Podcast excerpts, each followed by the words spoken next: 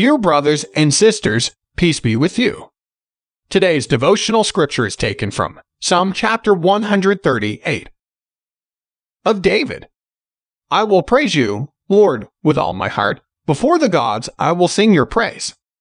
I will bow down toward your holy temple and will praise your name for your unfailing love and your faithfulness. For you have so exalted your solemn decree that it surpasses your fame. When I called, you answered me, you greatly emboldened me. May all the kings of the earth praise you, Lord, when they hear what you have decreed. May they sing of the ways of the Lord, for the glory of the Lord is great. Though the Lord is exalted, he looks kindly on the lowly, though lofty, he sees them from afar. Though I walk in the midst of trouble, you preserve my life. You stretch out your hand against the anger of my foes. With your right hand you save me. The Lord will vindicate me. Your love, Lord, endures forever. Do not abandon the works of your hands. Let us pray. Lord Jesus, kiss to pray. Amen.